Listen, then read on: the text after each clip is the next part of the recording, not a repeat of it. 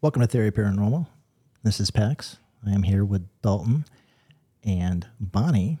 We are doing a exclusive podcast slash interview with Bonnie on location at the May Stringer House in Brooksville, Florida. So, with that being said, welcome to Theory Paranormal's podcast, Bonnie. Thank you very much. How's your day going today? So far, so good. There you go. How are you doing today, Dalton?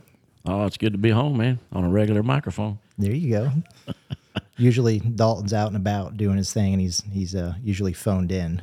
So, oh, okay. so- so Yeah, usually I'll call him and we do our podcast, but I got a head different headset, so my voice sounds way different. Mm-hmm. So, but when I'm on the road across the country, I, we still can do our podcast. So, uh, Bonnie, we chose to do our first on location podcast at a location that I would dare say may have a little paranormal activity or a lot, Perhaps. perhaps. I uh, found out that there's a little thing about the May Stringer house that has been dubbed the most haunted house in the whole state of Florida. That it has. I will not say it's the most haunted, but we're up in the top five for sure. There you go.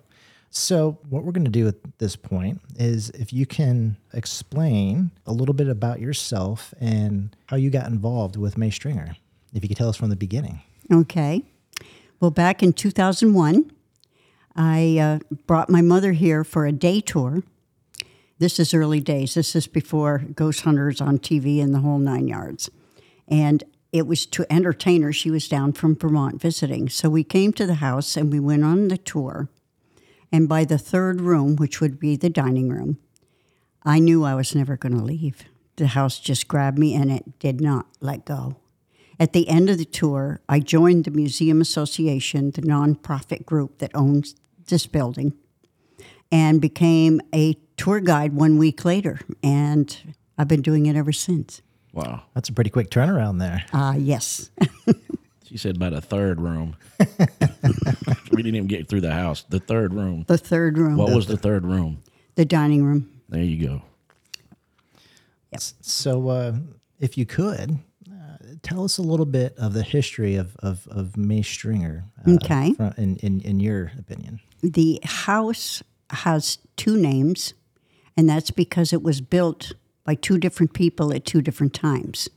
The first four rooms of the house were built in 1855 by John May. Much later on, Dr. Sheldon Stringer bought the property and added 10 more rooms. It's now a 14 room house, hence the name May Stringer. It's a, it's a common mistake. People think May is the first name, Stringer last. It is not the case. Um, the house was put on the National Registry of Historic Places in uh, dating to about 1890. They have you have to pick a date that you know you want the house to represent, and the preservation was done according to that. Okay. And when was the house originally built? The first four rooms, of which you're sitting in one, um, 1855, Oh, wow. So, right before the Civil War. there you go. And this was a plantation, right? Yes, it was How many acres? 160, I believe. Okay. Interesting. Now, um, as far as it goes with the house, how many owners do you think uh, have had the proprietary of the house itself throughout the ages? How many owners have had this house? Correct. Since 1855. I don't know them all. Um, it was John May, and there was, uh, after he passed away, his widow remarried Frank Saxon, so he had ownership of the house as well. Uh, the house was sold to someone else, and I don't know the name of that person. And then Dr. Stringer bought it. And uh, after that, the uh, his granddaughter sold the house out of the Stringer family in 1949. It became a rental house from 1950 until it was abandoned in 1974. Wow. It sat vacant until 1979. Then our museum association was formed, our nonprofit, all volunteer group. We raised the money and we purchased the property and began the restoration. The house was in very, very bad shape at that point. So, with it being in disrepair at the time and abandoned, was there things that were left here discarded? Maybe that were found. No, in- because it had been a rental for 24 years. Okay. So there was a lot of destruction, but no, uh, none of the original artifacts. Um, we do have a few that were donated back to the museum um, by people who owned them since they lived here or their families of.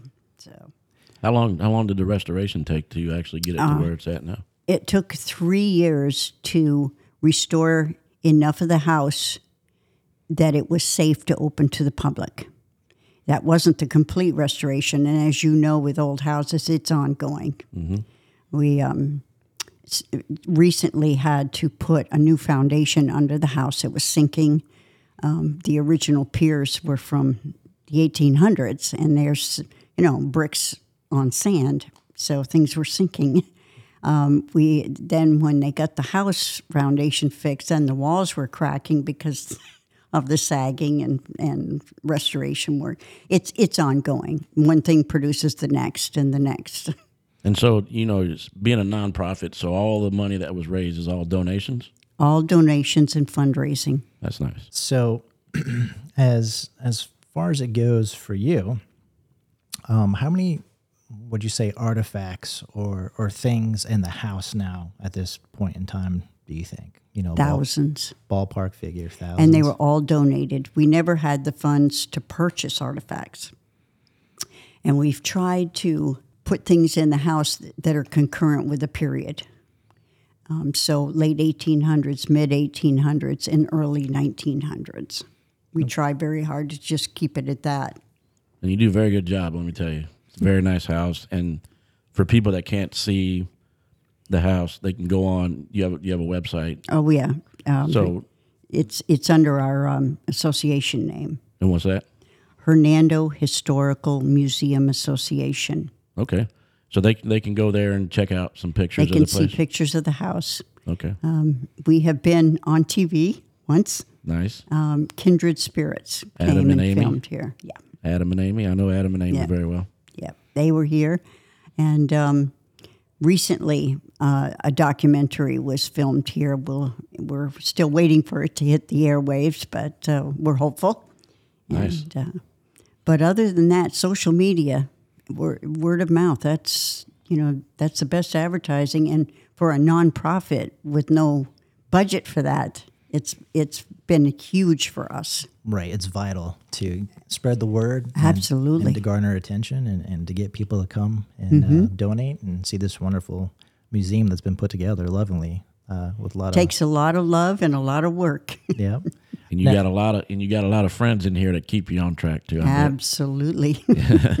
So, uh, please correct me if I'm wrong. From my understanding, you have some different themed rooms that are in the house. Themed rooms, you said? We've tried to make it look like a home. Okay, so you're sitting in the parlor and it's set up and furnished as a parlor. Upstairs, uh, the original master bedroom from the 1855 house, we call it the communications room. So artifacts from that are, you know have to do with telephones and early days of communication are all housed in that room, and and the military room, all military artifacts that have been donated over the years are housed in one room. So uh, the doctor's office, same thing. Anything medical is in the doctor's office. Oh wow! So, as as far as it goes, uh, for this location, you do allow uh, individuals and come to do tours of the museum to walk through and see what it's about. And you also do ghost tours. We do night sessions. Um, Friday nights, we do a tour from 8 to 10 p.m. And this is for people who are just curious, want to see what it's like, um, have watched a lot of the ghost shows on TV and so forth. Um, and we take them on a guided tour. We tell them about the history of the house, and we also tell them some of the paranormal things that happen. I would never talk about all of them. You can't. no, no. Anyway. Too many to list. Right, and that that lasts about the first hour. In the second hour, we have what I call ghost hunting gadgets. um, K2 meters, EMF, um, dowsing rods, it just things for them to, to borrow and take in the house, and they get to wander around by themselves and um, see see if they can pick up something. You know, it's it's like a little mini ghost hunt. Okay. Nice. Now, as as far as it goes with uh, that right there, I'll, I'll jump on the coattails of that. Is there any individuals or entities or anything you know is known with the May Stringer? People She she lit up on that one. look like the, Mm, let me Ches- think. the Chester. Which one do you want to hear The about? Chester cat over there smiling. See your face and eyes light up. Yeah. Oh dear. Is there anybody that you want to speak to of, or or just uh, in general, or Well, I this is my personal opinion, but I've been hanging out here week in and week out for 21 years, so um, I've had some contact with several, but I really think there are about nine of them that choose to be here, and and I want to emphasize they choose it. They're not stuck. They like it here. They like it because of the house. They like it because maybe there's an artifact here that meant something to them. Um, no telling. But it isn't all just previous residents. With thousands of artifacts in the building, there's energy attached. Yeah, we we we actually have a segment of that where we talk about um, energies attaching themselves to objects, and so the the one thing that we always talk about, or that we try to emphasize, first of all, that everything we do on here is our opinions. Mm-hmm. So Okay. so there's Because that's what you're getting, is Yes. my opinion. and that's all and that's all we want. So when you say that, that's fine. That's great Okay. because that's how we per, that's how we put it out there. Okay. This that's why we're called theory paranormal. It's our theory. It's our opinion. It's our experiences. okay. So um, a lot of these things uh, probably do have attachments, being you have so many items. Because when the when the spirit passes, it's an object that they actually feel comfortable. It's something they feel comfortable with. Right. So if it's here and they're comfortable with that, then obviously they grew comfortable with what you've done with the house. And it meant something to them in life. Of Mm-hmm. course, it they haven't changed. They just lost their body, Right. but they still have feelings and they still feel the same way about things. Right. Um, a lot of people don't get that. And then they go to an antique store and they buy something and bring it home, and next thing they know, someone's walking down their hallway at three o'clock in the morning. Well, the worst the worst thing is is when they stand there at a garage sale or something and they go, I don't know why I got to buy that, but I'm going to buy it. then perhaps you shouldn't. Shouldn't. And then they take it home, and all of a sudden cabinets are opening to get poltergeist activity. And Uh, absolutely. yeah, John Zaffis, man, he's he ever seen the Haunted Collector? Oh, every every single episode. He's a I cool dude. I understand that man very well. He's a cool guy. Yes, I've done he a few. is. I've done a few investigations with him, and Yeah, the stories he's he can tell. The stories he tells. Absolutely. so? Uh, here's a loaded question for you, Bonnie. Okay. Is there any experiences that have happened to you throughout the years that you wanted to share? Any, Um, anything that you, that you, you do want to talk about? Um, What's your most memorable experience out of 21? Probably the first one, okay. Okay. and and I talk about that on my tour. Paint, paint the picture. Where were you? What year? Uh, what was going Two on? thousand one. Okay. Uh, I had been volunteering a mere three weeks, and um, because I was still working full time, I only did tours on Saturdays. So it's a Saturday afternoon. It's three o'clock, and they're ready to close. And I'm sitting in the entryway in one of the three chairs out there. And uh, I sent my nine year old daughter upstairs to turn out the lights. And I could hear her sneakers going from room to room. But I heard a second set of footsteps, and these were little shoes. And they were going pat, pat, pat, pat. And pretty soon my daughter's sneakers are going really fast. She came flying down the front staircase, looked at me, and said, Mama, don't ever make me go anywhere in this house by myself again. I said, I won't. I heard footsteps. She said, Never mind that. There was a little girl upstairs trying to grab the back of my leg. Nice. Nice. That was our introduction to the May Stringer. And it, after that, after the ice was broken, I don't know if it was like, can you feel that? Mm-hmm. Right now, we're just, we're getting some cool energy. Yeah. Whenever I tell that story, this little girl comes up behind me and she she's playing with my head, my arms. It's funny you say that because the back of my neck is cold.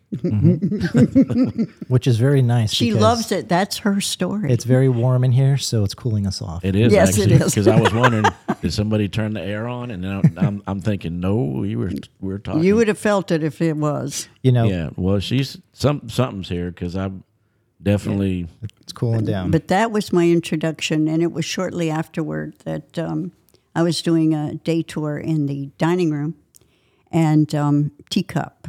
I had a teacup incident.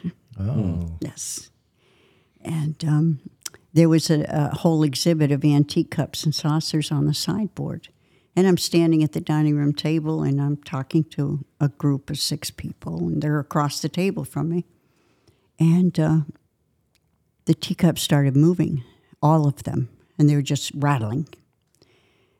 And I didn't know what this was because this is early days again. I haven't watched any ghost programs. I, you know, mm-hmm. I'm being indoctrinated. you need to get in old school right so, there. so I'm thinking to myself, hurry up and say your spiel for this room and move this group on. So I'm talking faster and faster. And the faster I talked, the harder the dishes rattled. And then one teacup went up in the air about eight inches, flipped over, and came back down on the saucer. And that was it. I was all done.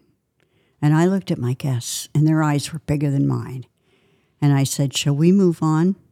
And they were like, um, okay. so we did, and um, that group. I to this day I don't know if it was me or it was someone in the group, but every room we walked into, as soon as we crossed the threshold, something in that room would fall on the floor, and it happened room after room after room. At the end of the tour, we always come down the front staircase, and at the time, the doctor's office was the last stop, and that's on the left. So I announced, and now we're going to the doctor's office. I turned left, they turned right, went straight out the front door, and said, No, we're not. We're done. and that was it.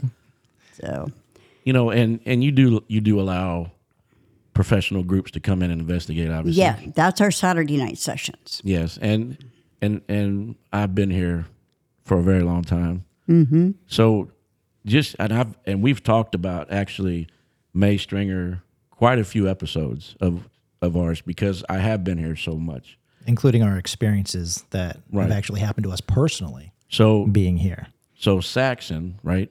Frank Saxon. Yeah, served at Perryville, at the Perryville battlefield. Yes, he did. Okay, let me tell you a little story if you didn't know. So I was telling him years ago we were with a group. They used to come here every now and then, and so when, when I fired up my group the first time, we did investigate Perryville battlefield. And shortly after Perryville, we did the Octagon Hall in South Kentucky. So we went from Perryville to the Octagon Hall. Um, and on the way home, I turned around and I looked and I said, uh, "We need to go investigate May Stringer." And they go, why? I said, I don't know, but I got this feeling we need to go investigate May Stringer.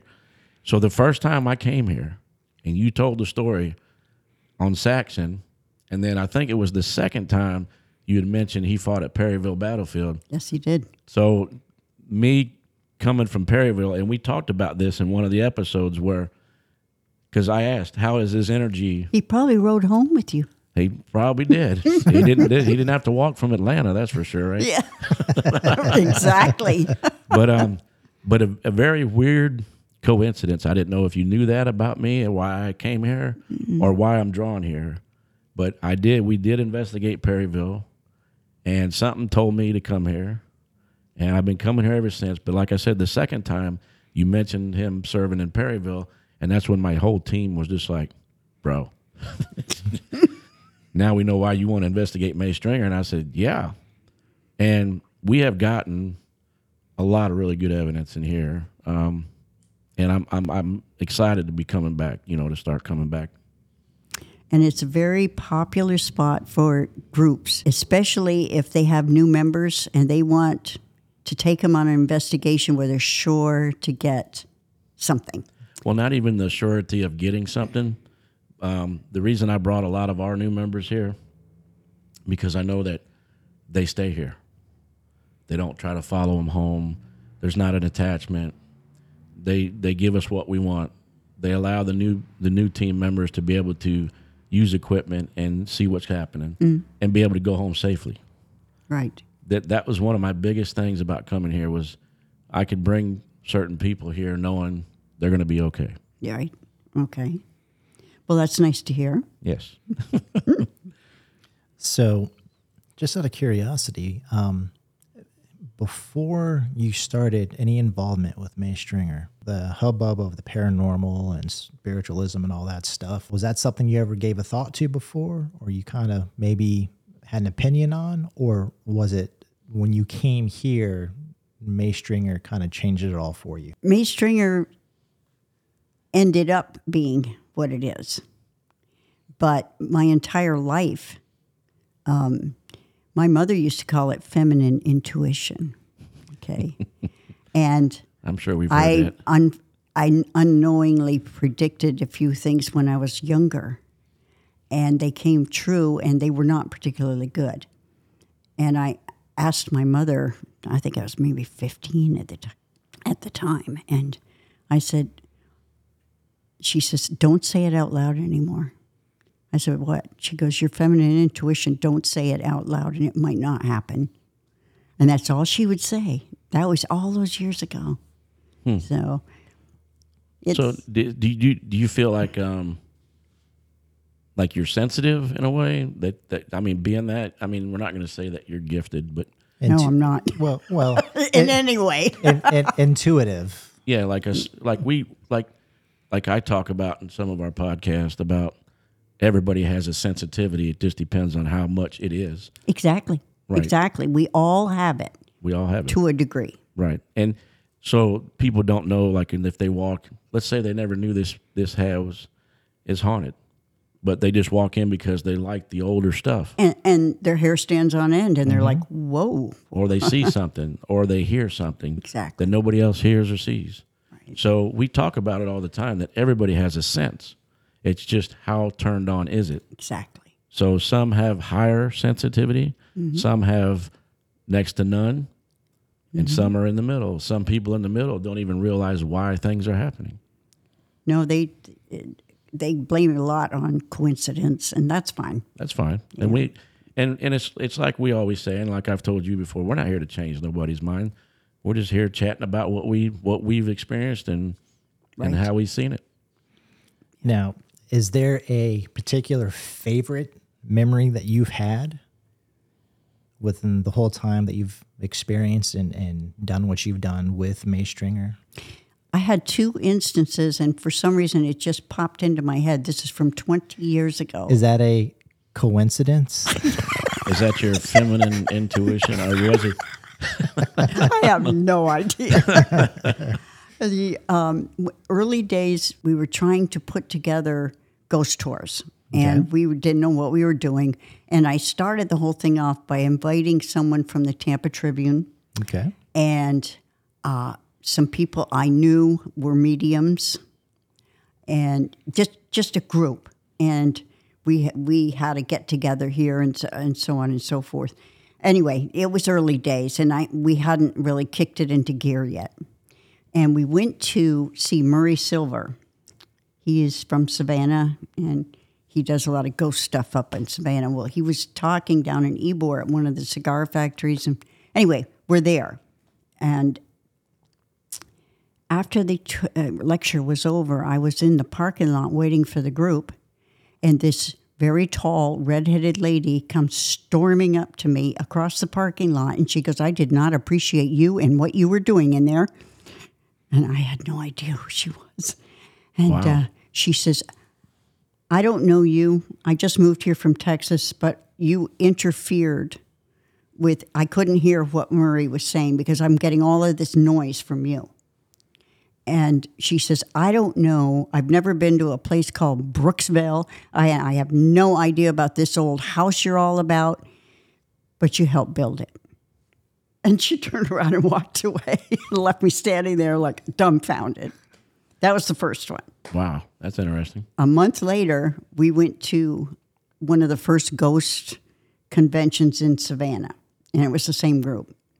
And um, in between lectures, there was a lady and she was sitting on a bench and she waved to me to come over and see her. Um, it was hard for her to get up, so I went over and she said, um, I'm from Texas and I've never been to Florida, but I know that you are all about this house in Brooksville. And she says, I, um, I got a message that it's urgent that I tell you you were not John May's wife. Boom. That was it. Two, two instances within a month of each other. And this is early days when I, I don't even know what's going on yet, you know? Yeah, well, the internet was pretty new, Yeah. and unless it was uh, licking a stamp and putting a letter in the mail, you're not going to really talk to people unless it's in person. Right, right. That's that's definitely interesting. Yeah. So, uh, Pax, um, the biggest question I have for you is, what was one of your experiences in this house? Actually, it's twofold. I can't get away with just one. uh, the first time I used a a ghost box, as it's called, or spirit box, uh, headphones on, kind of a cassette tape player that was made to jump between the frequencies, like you're in the car scanning radio stations. And the little girl's name that's here. What's her name, Bonnie? Jessie May? Jessie May. And I ended up just saying out loud, I was standing right outside this window to your right, right here on the porch. It's probably about 9:30 at night. And I said, if you're here, Jesse, let me let me uh, you know, give me some sort of indication that you're here with me or just say hi or whatever. And clear as day in stereo, I heard a little girl giggle. And that was my first ever uh, ghost box interaction with anybody from the other side. And it blew my mind away because I was like, wow, you know, this, this, She doesn't take to men usually, so there's something about your personality she liked. So I'm, I'm very lucky for that experience. And the other thing was, and now with me saying that, for some reason, my body's getting chills all over and my hair standing up my arms now. um, the other thing is, is I was in the military room downstairs, and I had a uh, K2 detector with me for EMF readings. I had a temperature meter also with me that could gauge the ambient temperature and uh, it was the summertime, so it was super hot. And to try to cool it off, the window was open down uh, on the back wall there. And I remember saying specifically, uh, if anybody's here, you know, try to drop down the temperature a little bit, please. And it was like, I seriously think it was like 88 degrees. I mean, it was hot, almost 90 degrees. And so I said, change the temperature if you can. And so I just held the temperature gauge in my hand and I start watching it drop incrementally by one degree until it went all the way down to 72 degrees when the ambient temperature is 88 degrees. now, I can move that temperature gauge all around me and it's still 88 degrees, but directly in front of me, because I'm sitting on the floor, Indian style, legs crossed because I was in a group, about the size of a basketball directly in front of me only was a cold orb. And then I said, okay, can you make it go back up? And then I watched it start increasing the temperature back up again. And then I was like, okay, thank you. And, you know, it's one thing to have a coincidence, but it's another thing to have an intelligent uh, experience that can interact and on demand or not demand but on asking have something go with the way that you're asking and you know there was no disputing that because at the time the power was turned off the window was open it was hot nobody there was no ac nobody had any water or any type of liquids there was no way to influence the environment whatsoever so those were my two experiences here, at Dalton. That really put May Stringer on the map for me to say, hey, there's there's definitely a lot of things going on here. I can understand having one experience maybe as a one off, but to have two definitive experiences in one night like that, that just really made me go, wow. Yeah, I think I think the best, um, and investigating here, we've had multiple experience from um, basically purple shadow figures out, you know, shadow mist outside the door of the child's room, uh, Jesse May's room here. Plus, we're going to ask about the dolls. I want to ask about the dolls here. The babies. Yes, the ones you're not supposed to touch. So, um, also the black shadow figure in front of the phone booth upstairs we caught on on on uh, camera. Um, but I I, I want to say like I've had so many experiences in here, but the one I'm probably never going to forget, and I believe uh, one of y'all's investigators here has the recording. But we were in Jesse May's room, and there was an incident with the kids. One one was fell off the balcony or something. Right. Okay. That was Jesse. Jesse, right? So that so Jesse's from the first marriage. Jesse, no, she was from uh, Frank Saxon and Marina May, John May's widow. Okay, and then the other two were from the. There was three The kids. two the two girls were John and Marina's two daughters. Okay, so so what I was doing was I was questioning for some reason standing in that room. This whole episode of her falling off the balcony came to my mindset, and I had a, um, a mel meter sitting on the floor, and before I knew it, the mel meter is usually at a 0.1, 0.2 as a base reading. That's the base reading of pretty much everything. This thing was like at 2.6 right there.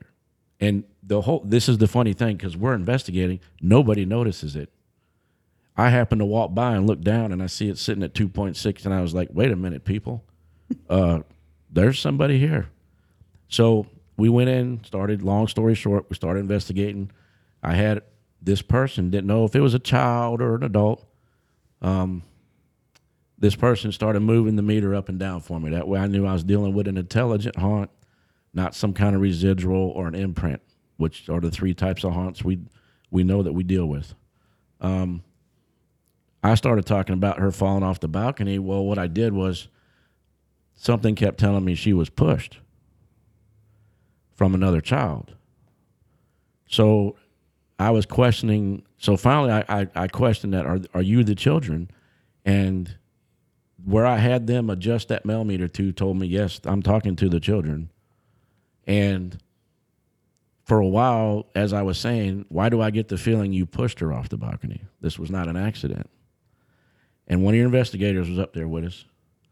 And all of a sudden, from across the hall, that other bedroom across the hall there, we heard this loud mumble, like like a disembodied voice with our own ears. So I said, wait a minute. I said, y'all hear that? And they're like, yeah. I said, we need to stop right here. Just stop. So you had two more people that work here. Were sitting right here in, in, in the entryway. I leaned over the staircase. I said, did y'all phone go off or did y'all hear that noise? And the guy was like, we didn't hear nothing and our phones are on mute. I said, you didn't hear that? And he's like, no, we did not. So we played it back. And again, long story short, we were trying to figure out what this entity was saying. And come to find out, he yelled out, this could have been Saxon, yelled out, it was an accident. Clear as day. So with with Dalton saying that, Bonnie, does that make any sense to anything, or does that give clarity to maybe well, some things that have happened? historically, historically, uh, after Jesse May died, um, Frank remarried. Uh, his wife refused to live in this house. She wanted something larger and grander than this because it was still a four room house. And they moved there and they had seven boys, no more girls. But they named one of the boys Jesse. And I think that he never got over that. Uh, to this day, the the full bodied apparition that we frequently catch on the second floor porch here on the old part of the house, that's Frank. And he, I think he's standing where she went over. I really do. And I figured, I didn't, I always thought it was an accident, but because he wasn't paying attention, she was three. You don't put a three year old on a balcony No. you know. So I always thought he felt bad because he lost his only daughter. Now I don't I don't know like the senses I got when I was doing this investigation here was that the kids were out there playing basically. And she fell over. So they were pretty much telling me that it was a push. And that's what drew him because I said, "Oh, so you did push her." It was somewhere along those words. I don't quite remember, but if he if you can get I forget the name that was here with me. I forget his name if I could remember and see if he still has the recording. I had it, but somebody kind of walked off with my camera, and that tape was in the camera. so I'm I lost that evidence. Um, but I'm thinking that you know, being that I was being pushed to say that she was pushed, I believe that was Jesse communicating with me, telling me what happened, and then I believe Saxon didn't like it and pretty much yelled out it was an accident. I mean like sternly like like he was just like i've had enough. It was an accident you know kind of thing. And that probably tops all the evidence that i've ever gotten Well, I'm sure he thought you crossed the line there. and and and and and i and i always tell you i try not to i try to respect the house Right. and when I left here that night, I told him I was sorry because this is me. I'm I, there's more, and Pax can tell you, and you probably already know. There's more to me when I investigate than just equipment. Right. I hear things, I sense things, and I'm going to play off of that because that's why I'm here. That's the whole reason. And you know as well as I do, as as long as I've been coming here, we've we've been pretty close to almost getting them to tell us where they're buried, because I, I guess that's a mystery, right? It's still a mystery. Right, and we've been this close. And it's like every time we had a person, we had an entity in the military room was giving us hints by the big tree, by this. Now, I got a picture of spirits in the tree out there. Uh, one being a bearded, bald headed guy in a set of overalls with a flannel shirt, you know, sitting up in the tree. So they, and once it was like he, as soon as he mentioned the big tree, everything went quiet. It's like the main person in here just said, shut up. Yep. Do not say no more. So I'm still, it's, it's my goal to come here and find out where they were buried at because I know that would probably change a lot of things here. because we are going to be coming back here next year to actively do a investigation. So maybe we can try to get an answer on Well, this. you, ha- you have several avenues to pursue, don't you? yes, I do. And and I'm pretty sure the guy smiling at me at the second floor window down here when I pulled up, I got him on picture because I basically took a picture to put it on Facebook to let people know where I'm at. And I did something told me to start scrolling the windows, and here's a guy right off the bat smiling at me out the window like, "Oh, you're Oh, back." you're back. And the whole time I've been talking about this, my back is cool and it gets warm, and then it's cold again, and mm-hmm. so mm-hmm. they know. I'm sure they know me pretty well. I'm sure they do. And again, I don't I don't ever ever ever want to disrespect any spirit no matter where I'm at because there is a consequence to that. And you never want to know what that is, but there is a consequence to it. But I think the fact that Mr. Saxon is probably the one that drew me here.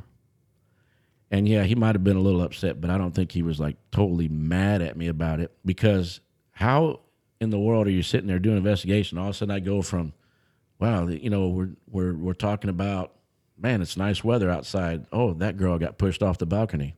Yeah. and that's how it comes to you. It is, Yeah. and you know, so very, it's that'll that'll be unless something else tops that in the future. That's probably on the number one. That's the number one for me. there you go. And the next time you come, it could be a completely different scenario. Could be. Could be different spirit, could be different circumstances. It, you never know. The May Stringer, one one psychic came here, and she was pretty good. And believe me, we've hosted good ones and bad ones. And she looked at me and she goes, "This is like Grand Central Station for spirit." Says they're they're arriving and taking off constantly on the second floor hallway. And uh, I've seen uh, like hair raising incidences on the second floor hallway. Yeah. And that's the thing, you know, I would like to think because you've been here for such a long time and you do what you do for the house itself that the comfortability factor and the openness and trust to you would be obviously way more extended than what is going to be to just an average individual just passing Exactly. through. I've, I, I have a lot of jobs here, as you know. Wear many hats. Uh, yeah, I'm secretary on the board of directors, and I'm director for the night sessions, and I do all the reservations and tours. And but my most important job is I'm the cleaning lady.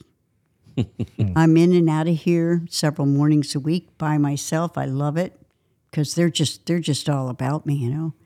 And um, one night, a lady came in to start an investigation, and she just turned around and looked at me and she goes, They want me to tell you that it's sparkly clean in here. she goes, What the hell does that mean? Oh, sparkly clean. I said, I'm the cleaning lady, so they're approving of the work I'm doing. well, you do you do keep it you keep it nice and clean. and I will say that for people that you know ain't here can't see what we're seeing, but this place is always top notch. Yeah, I mean this.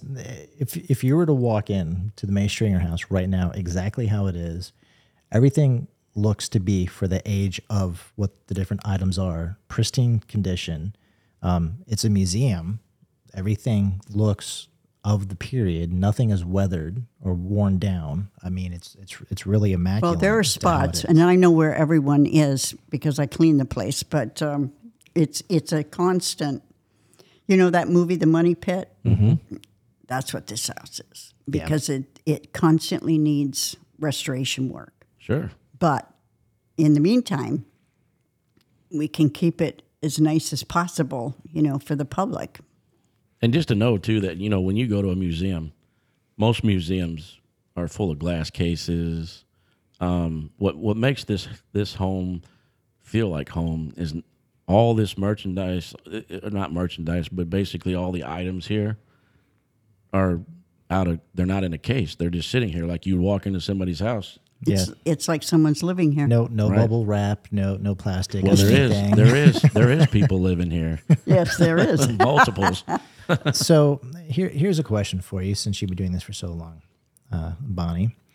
Uh, obviously, you know you're the head individual that takes care of everything on a daily basis. Um, I'm sure Cleaning wise. cleaning wise. Don't get me in trouble with our president now.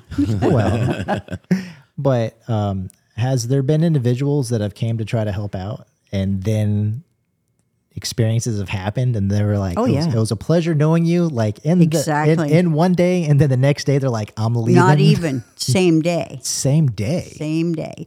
We did a quilt show here several years ago, and local families loaned us their family quilts. Ah. And we had them on stretchers in every room. And we it was like an open house, so people could come in and, and look and wander through instead of a guided tour. And we had a brand new volunteer her first day. So she arrives and she gets assigned to be in the kitchen. Now, there were two quilts in the kitchen, and standing next to the older quilt was a lady, and her, she's wearing a long gown and her hair is up in a bun, and she's smiling and she points at the quilt and says, This one's mine. And then she just fades away. Nice. Well, that new recruit turned around, came right back through, told the lady in charge at the door, she said, You never told me this place is haunted. I'm out of here. So she quit the day she started. Hmm. I, I mean, I've I've seen it. That's when you just. That's when you look and say, "Well, it is May Stringer House. It's a home." Yeah, you really? know? I, I just wanted to chase her out the door saying, Wait, people pay a lot of money to see what you just saw. Yeah, right. You didn't get a photo.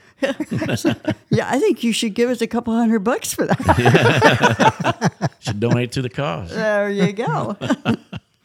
That's you go. funny. That's happened several times. So, if there's anything that you could tell anybody right now about May Stringer, if you wanted them to take away anything at all to always remember, what would you want to tell the listeners out there? First and foremost, it's the history. this house embodies a time period that can never be replaced. And that's why we work so very hard to keep it up and keep the doors open and keep the restoration going.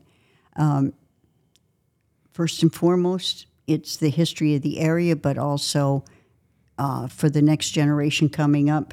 If they don't see it here, they're never going to see it, and it's gone forever. Right. So that that's our priority is to educate uh, the public, and it's just a swell bonus that we're haunted too. Yes, it's an added feature. yeah, absolutely. Um, so this this was this the so this is like a staple of the town. This house, would you say that? A fixture, meaning it's it's known. Everybody knows where the May Stringer house is. Um, That's lived well, here. s- recently, and yeah, it's it's better recently with social media. Mm-hmm. But a lot of people have come here for a tour that stumbled across it Mm-hmm. and said, "I've lived in Brooksville for thirty years. I didn't know it was here Wow. because it just looks like a house in a neighborhood." Right. But this is it's situated in the historic district, and once you you see it, and I mean actually pay attention to it, it's it's imposing. It's four stories high with the tower, so it's unique to the area. Um, but until we started getting famous for the ghost tours, um, we weren't that well known. That's kind of that's kind of uh because to me, I mean, Brooksville don't seem that big to me, but it would kind of, I mean, if I moved to a town and I seen an older 1800s style home, I would automatically assume like that's that's got to be the staple of the town because not mm. only the history, But it stands out. It doesn't look Right. like everything else that's around it. So Yeah. And and but but there's a whole area right here in uptown Brooksville that these homes are historic. historic. And as far as it goes, speaking of the historic aspect, what year did did May Stringer hit the historic registry? Oh gosh, way before my time. Um, there's a certificate somewhere. I I want to say it, late 80s or early 1990s. Okay. and and and the um, the other thing was, so like I remember one time we tried to go do research, and it was is it you said that the library burnt down or something with all the documents? Courthouse. Courthouse, okay. Um, that's why we don't know about Jesse's cause of death. Um, she died in 1872, and the courthouse burned a couple times, but the first time it was built out of wood, and a lot of records went with it. It's kind of and and how long after her death did that happen? About a year. Okay, You so know, it's interesting you said the courthouse burnt down a couple times, maybe once, but to hear something happen repeatedly. right, that's what I'm Well, saying though. Is that Uh, in those days, they didn't have water in Yeah. town. Okay, so all the homes were built out of wood. So if one house caught on fire, Yep. and that's what happened a couple times. Yeah, unless you got the horse and buggy. Yeah. So? Uh, I don't, you know, I, I don't know that much about Brooksville history as mm-hmm. much as Right. I'm just, usually I'm just concerned with the, the house here. No, that's mm-hmm. understandable because because my thing, you know, like when we do investigations, we like to go try to gain as much knowledge as we mm-hmm. can, so we're not walking in here. I, I don't mind walking in here blind because of what I do and how I do it. They're going to tell me what's going on anyway. Um, so the one thing that I've noticed because that I've always been kind of uh, curious why there's never a real photo of the wife in here. I've never seen one. Of who, which wife? The original owner. I don't know that maybe uh, there might have been a picture of her sometime, but we don't have it, or John May either. Right. And that's always Well, that's that goes hand in hand usually with, you know, Right. a residence. now we have or- that's Frank Saxon, the picture here on the wall. right. You Um, see and him. we have Dr. Stringer. yeah, you see them, but you don't see I've never seen a picture of Marina May. Hmm. And she was instrumental. She, after John died, she was a widow and she took care of the whole plantation. So she was a for patri- nine years. She was before, a patriarch of everything going on, taking care of. of Yeah, she ran the whole show Mm-hmm. Um, during the war. And um, it wasn't until the war was over when Frank Saxon returned to Brooksville, and then they got married. Um, but all those years in between, she she did everything herself. And you would figure being a prominent lady like that, there would You be would think there there'd be, be, a photo. pictures. and I, I'm sure somebody somewhere might have one. I just I've never seen it. It's just it's here, here's all right. So just a quick rundown, right, on my thought process because somebody's ticking in my head right now. Mm-hmm. Um, let me just put this out there: Jesse May passes. Year later, courthouse burns. No records and no photos. You see where I'm going with this? Coincidence? this these these are the things now now that you know we've actually sat here and I don't think me and you've ever had a conversation like this. And I've never sat down and talked to you about any of my experiences here or what I've picked up. Only because I want to make sure what I'm telling you is is going to be somewhat factional as far as, you know, what I'm getting. right. So it's it's just kind of I guess a news feed to you to learn these things that constantly hit my mind when I walk in this building. Mm-hmm. why is that? You know, why are those three things? Good question. Is, is I have no answer. Is there ever anything that you've heard from people that are strangers from one another over the years, but they will convey something to you that you either knew or they all are saying, but separately, but it's the same type of information? Besides being, you know, oh, I interacted with a spirit, but like, uh, you said you hosted uh, empathic individuals or, or mediums or Right. A lot of groups bring a, a medium with them Mm-hmm. to, s- to get a reading right on the house, Mm-hmm. that sort of thing. do any of them ever say something along the lines that are similar to somebody else so that way you're seeing a a Oh, pattern oh, I see what you're saying. Okay. Um, yeah like a pattern of something They all agree that there's a lot going on, and a lot of them describe it as layers of energy. Mm-hmm. And when they, before they walk through that front door, they have to, what I call steel themselves. They have to put Mm-hmm. their shields up, what, however you want to describe it. right because they get slammed with it Mm-hmm. the minute they walk in. So, I, I did walking in the back door. I always, even even coming on the property, As soon as I made that turn, my chest started tightening up. That's they didn't tell you to get the hell out of here, did they? no. They invited me in Okay. with a. When I walked through the back door, it was like they seen a Old f- home old day. old friend. Yeah. Okay, I mean, I good. felt I felt like I was embraced actually, and it's uh, but sitting here, walking in here, and sitting here the whole time, you know, and and I and just personally, so you know, I don't put no shields up. I, I want you to do whatever you want to Yeah, do. but you don't need to. right? But a lot of people do. see Yeah. i've been relaxed all the time like i'm at a picnic just hanging out Yeah, it's just you know it's Right. i don't for me i haven't felt anything to where it's like So whoa. I have to tell you about one of the most fun ones I've ever done. okay, Okay. We had a group coming from Orlando. It was their first investigation ever for mm-hmm. all of them. Why they picked the May Stringer for their first one, I do not know. Hmm. So they arrive, and my partner and I are sitting in the entryway, as we always are. And um, the leader of the group is about seven feet tall, weighs wow. about 300 pounds, big guy, big guy. So he comes walking down the porch and he opens the front door and he puts one foot across the threshold. I'm standing next to the organ. There's a plaque on the organ and it goes flying right by me and slams into the newel post for the stairs. And his eyes got really big and he looks at me and he goes, "What do you th- what do you think that means?" And I kept a deadpan look on my face. I said, "They don't like you." they don't like you. they just said The poor guy, I thought he was going to pee his pants right there on the spot. And he sweat profusely the rest of the night. And really, I shouldn't have done that. we finally, the other girl is sensitive like I am to a degree anyway. Mm-hmm. And so things kept happening. We kept hearing big bangs where we, I thought a piece of furniture fell over. I mean, it was all night long.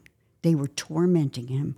And finally, we had to ask them to back off because these poor kids just they were so overloaded. It's they did. They, it calmed down after that, but we had to ask them to stop because they were just going to town on these kids. Well, you know they got to they got to laugh too, right? It's got to be fun for them. It, it was highly entertaining for them. They were they were really doing a number on these kids. You know, and that's um. So one of the questions I had a little while ago was, tell us about the cradle and the dolls. oh, the baby. You Yes. don't call it a doll. Oh, the baby. I'm sorry. The baby. Baby. The baby belongs to a little girl, and I think she's about six. It is not Jessie May. Everybody makes that mistake. It's not her doll. This doll predates the Civil War. She's very one of the oldest artifacts we have.